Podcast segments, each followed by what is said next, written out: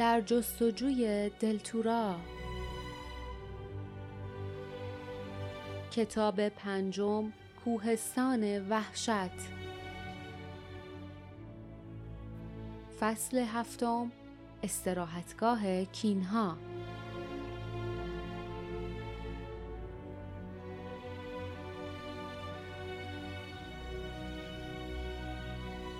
وقتی خورشید در افق سرخ فرو رفت کینها در جستجوی جایی که برای گذراندن شب در نظر داشتند پایین و پایین تر آمدند. ایلسا با فریاد به لیف گفت اونجا آب و غذا هست همینطورم سرپناه یه جنگل کوچیکه که خیلی قبل پیش تو سفرهای بین کوهستان و بیشهزار همیشه واسه استراحت اونجا فرود می اومدیم. ما به اونجا میگیم استراحتگاه کینها. قبل از اینکه روی زمین فرود بیایند هوا تاریک شده بود. کینها بالهای بزرگشان را با شدت به هم زدند و بین درختان بلند پایین و پایین تر آمدند تا به سرپناه آرامی رسیدند. لیف، باردا و جاسمین لرزان قدم به زمین گذاشتند. از اینکه زمین سفت را دوباره زیر پاهایشان حس می کردند حال عجیبی داشتند. به دور برشان نگاه کردند. استراحتگاه کینها واقعا مکان آرامش بخشی بود. انبوهی سرخص در کناره های نهری کوچک و پر آب رویده بود و قارچ های چتری سمی دست دست زیر درختان بزرگ به چشم میخوردند. از جایی همان نزدیکی ها صدای آبشار می آمد. مرین برگ ها و شاخه های درختان را لمس کرد و هیجان زده گفت چقدر درختها بزرگ شدن اونو کاملا نهر رو قایم کردن ببین ایلسا ورودی قار بزرگی که قبلا اونجا بازی می‌کردیم با سرخصا بسته شده ایلسا تایید کرد. همه چی کاملا فرق کرده. هیچ تعجبی نداره که وقتی اون بالا بودیم انقدر طول کشید تا اینجا رو پیدا کنیم. تو رویاهامون به جای اینکه همیشه به کوهستان بریم باید اینجا رو هم می‌دیدیم. هنگامی که کینها برای بررسی اطراف رفتند لیف باردا و جاسمین با خستگی کنار نهر نشستند جاسمین سرش را به طرفی کج کرد و به صدای خشخش درختان گوش داد. لیف مشتاقانه پرسید چی میگن؟ اینجا امنه؟ جاسمین چهره در هم کشید. فکر کنم درختها از اینکه دوباره کینا رو می‌بینن خیلی خوشحالن. خیلی از اونا صدها سال عمرشونه. زمان گذشته رو به خوبی یادشون میاد. اما ترس و اندو هم تو اونا حس می‌کنم. اینجا اتفاق بدی افتاده. اینجا خون ریخته شده. کسی که دوستش داشتن مرده. باردان ناگهان گوش به زنگ شد. کی؟ جاسمین صبورانه گفت اینجور درختها مثل ما از زمان حرف نمی‌زنن. اندوهی که یادشون میاد می‌تونه به یه فصل قبل یا 20 سال قبل مربوط باشه. براشون یکیه. ناگهان لرزید و گفت فکر کنم خطری نداشته باشه یه آتیش کوچیک روشن کنی. مطمئنم درختان نور رو میپوشونن. احساس می‌کنم به دلگرمی احتیاج دارم. دوستان دور شعله گرم آتش قوز کرده و مشغول خوردن میوه های خشک، آجیل و کیک اصلی بودند که ایلسا از میان تاریکی آن سوی نهر صدایشان زد. صدایش عجیب به نظر می رسید. آنها از جا پریدند و مشعلی روشن کردند و راهشان را به طرف قار بزرگی که انبوهی سرخت مقابلش رویده بود و ایلسا و بقیه کینها کنارش بودند پیدا کردند. ایلسا آهسته گفت داشتیم قارمون رو بررسی می کردیم. وقتی بچه بودیم اینجا بازی می کردیم. ما توی قار یه چیزی پیدا کردیم. فکر کردم شما هم بخواید اونو ببینید. سه همسفر دنبال کینها داخل قار رفتند. نور مشعل دیوارهای صخره‌ای و زمین شنی را روشن کرد.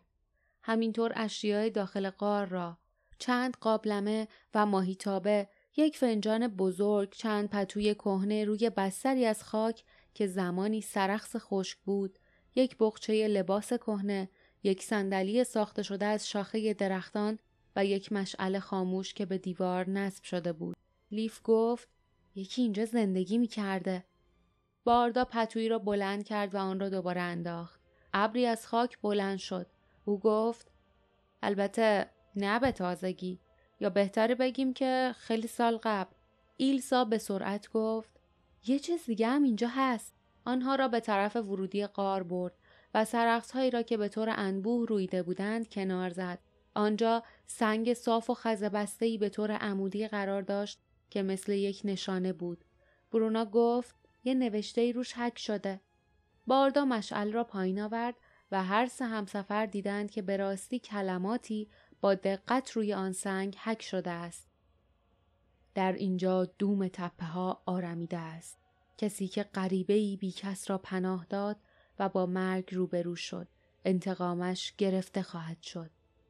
باردان نگاهی معنیدار به لیف و جاسمین انداخت و زیر لب گفت اسم عجیبی رو سنگ قبره پیغام عجیبی هم داره.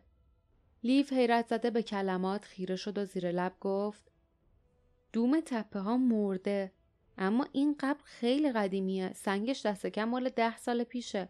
پس مردی که ما به اسم دوم می‌شناسیم جاسمین قاطعانه جمله را تمام کرد. یکی دیگه است. چهرهش از خشم سرخ شده بود. اون از اسم جلی استفاده می‌کنه. می‌دونستم که آدم قابل اعتمادی نیست. با توجه به چیزایی که ازش می‌دونیم اون جاسوس ارباب سایه هاست. باردا قرقر کرد. احمق نباش. اینکه اون از اسم واقعیش استفاده نمی‌کنه چیزی رو ثابت نمی‌کنه. خود ما هم وقتی با اون آشنا شدیم از اسمای جلی استفاده کردیم. لیف آهسته سر تکان داد. اون احتیاج داشته هویتش رو قایم کنه. واسه همین از اسم مردی که تو اینجا دفن شده استفاده کرده. جاسمین گفت مردی که احتمالا اون بهش خیانت کرده و کشته. برای اینکه اون اینجا بوده من حس می‌کنم. باردا به او جوابی نداد.